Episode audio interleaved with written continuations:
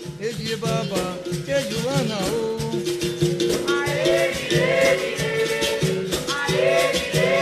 Edi Baba, Matolo, Made Mire Mire, Edi. Hi there, guys. Welcome to Grupo Sanzalas podcast. I'm your host, Mestre Pedro, and this is our episode number 48. Yes, it's been a while. I've been involved in a few projects, but what is important now is that the podcast is back at full steam and I'll be sharing weekly episodes both in Portuguese and in English. And I'm really excited about this one where I want to share with you how I would approach a brand new beginner class where everybody is starting from scratch. Uh, this is a follow up from you know the 46th episode where I give uh, you know my thoughts on teaching and on that episode I describe uh, a few concepts that I really find relevant when you're teaching. But this one I want to focus on the sequence that I would be first aiming for and the and the ideas that I really think is important that you pay attention to when you're starting a brand new class. The first thing is describing capoeira. You know, it's important to give uh, the historical concept where capoeira comes from, but uh, the way to describe the game I really like to use the comparison as, you know, language.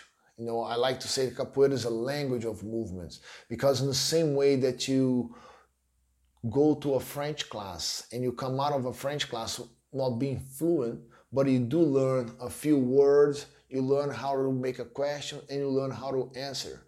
And each class is more or less like this in capoeira as well. You learn a few movements, you're gonna learn how to use an attack. You're gonna learn how to respond to the attack with a defense, and slowly you build up your vocabulary of movements.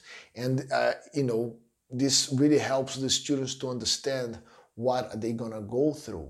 You know, and uh, at the same time using a consistent language to describe a movement or a sequence is really important. Even concepts like perception so using the language consistently is a good way for the student to remember faster, you know, be able to memorize what you want to do or how a movement is done. Because many times you can show a movement and the student will do it, but next class she or he will have already forgotten. But if you describe in the same manner, it's more likely that it will be able to memorize that a little bit faster.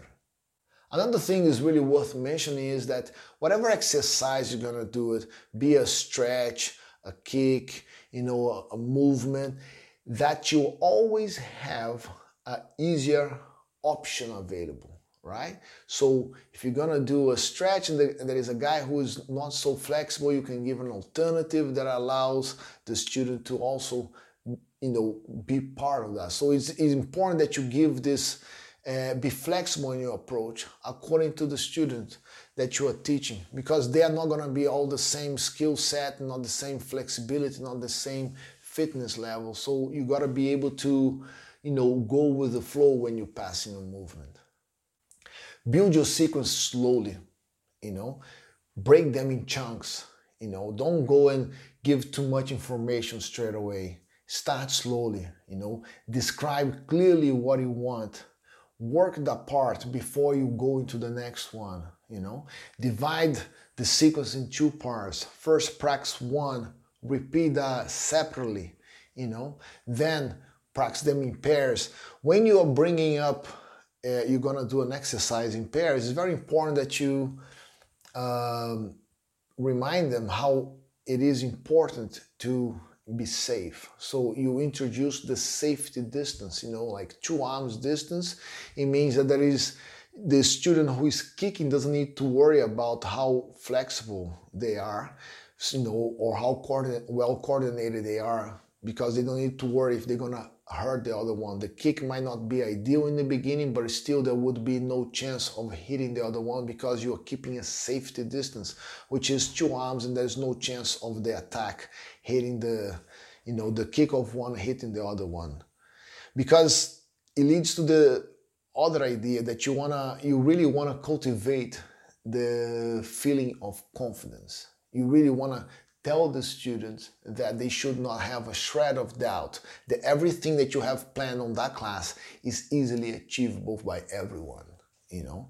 And uh, the idea of confidence is installed. Also the way you're going to describe say posture right?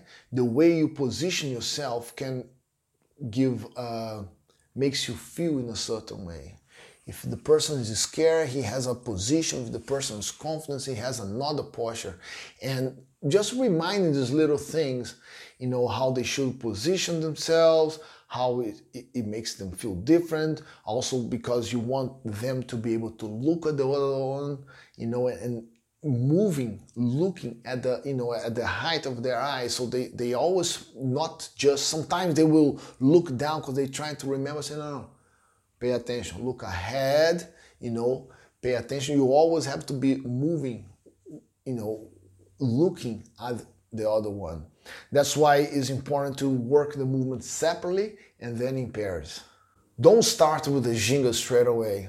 You know, uh, the ginga is something that is, is quite challenging. takes a little bit of training, right? Like to get the arm together with the leg and get that coordination going is a big challenge.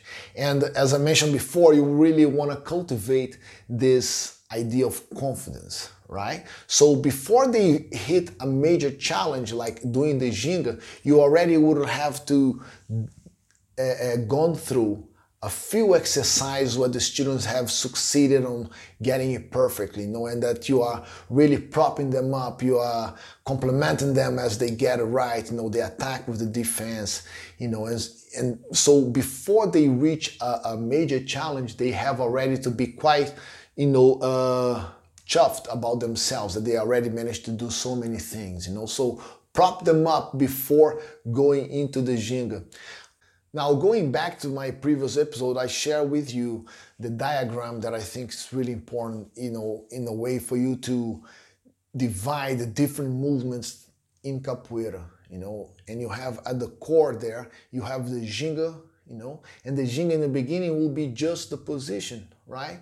The arm is up, the same side leg is back, the ball of the foot is on the floor, and when you kick, there is a movement you know, of counterbalancing the arms, counterbalancing the legs.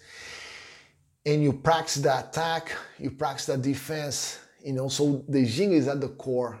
And from the ginga goes the attack, from the ginga goes the defense. And the question is, what are the first attacks you're gonna do? What is the first defense you're gonna do? You know, on the side you have the mobility exercise, moving in the space, right? And you have the acrobatics. And you gotta make sure that you put those that you approach those in a consistent way from the simpler to the more challenging. So the first sequence I would aim for always is the first Mestre Bimba sequence. Uh, first, because it's the first uh, uh, uh, sequence that was taught in capoeira, as you know the record shows, but because it is, it really introduces the key aspects of what is needed in a capoeira game you know, the notion of timing, notion of distance, right? And the way I would approach it is to first, you know, break it in parts, given the distance, um, first separately everybody, right? So you will only do the attack and go over the first kick, meia de frente, go over the ginga position from standing still, right? Right arm up, right leg backwards, ball of your foot of the back foot on the floor, Start and finish in the same position, kicking with the back leg. Then introduce the, the meia lua with armada, also from the back leg. Go over the defense, then working in pairs, safety distance first. Once you know both players are comfortable with it, move within the actual distance you should play in capoeira. Only then I would put a little bit of the ginga there and also making a minimum two gingas and then the attack of occurs with the defense. So all those part of the sequence you would introduce separately. How to do the AU, AU en rolê, meia lua de frente, meia lua armada. And uh, the next one, it would be introducing the meia lua de frente, the same kick as in the first kick in Bimba in Mestre Bimba sequence, but with a step. Then I'm introducing the different uh, tempo in the ginga, right? So one thing is kicking from the back, another thing is kicking with a step. And again, always start the simplest way.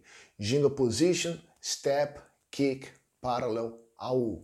The other guy, esquiva de frente, hand on the floor, swap, rolê.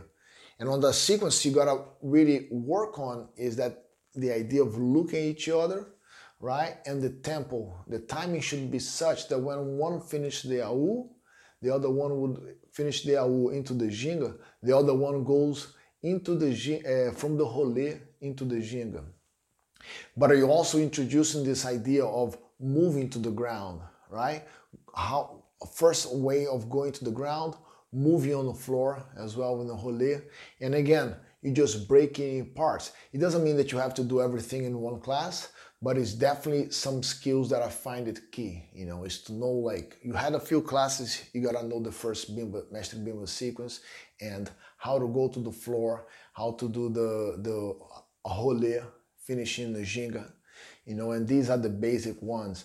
And again, go back to the capoeira diagram that I introduced in the previous episode and, you know, just tick your box. Melo de frente, done. Melo with armada, done.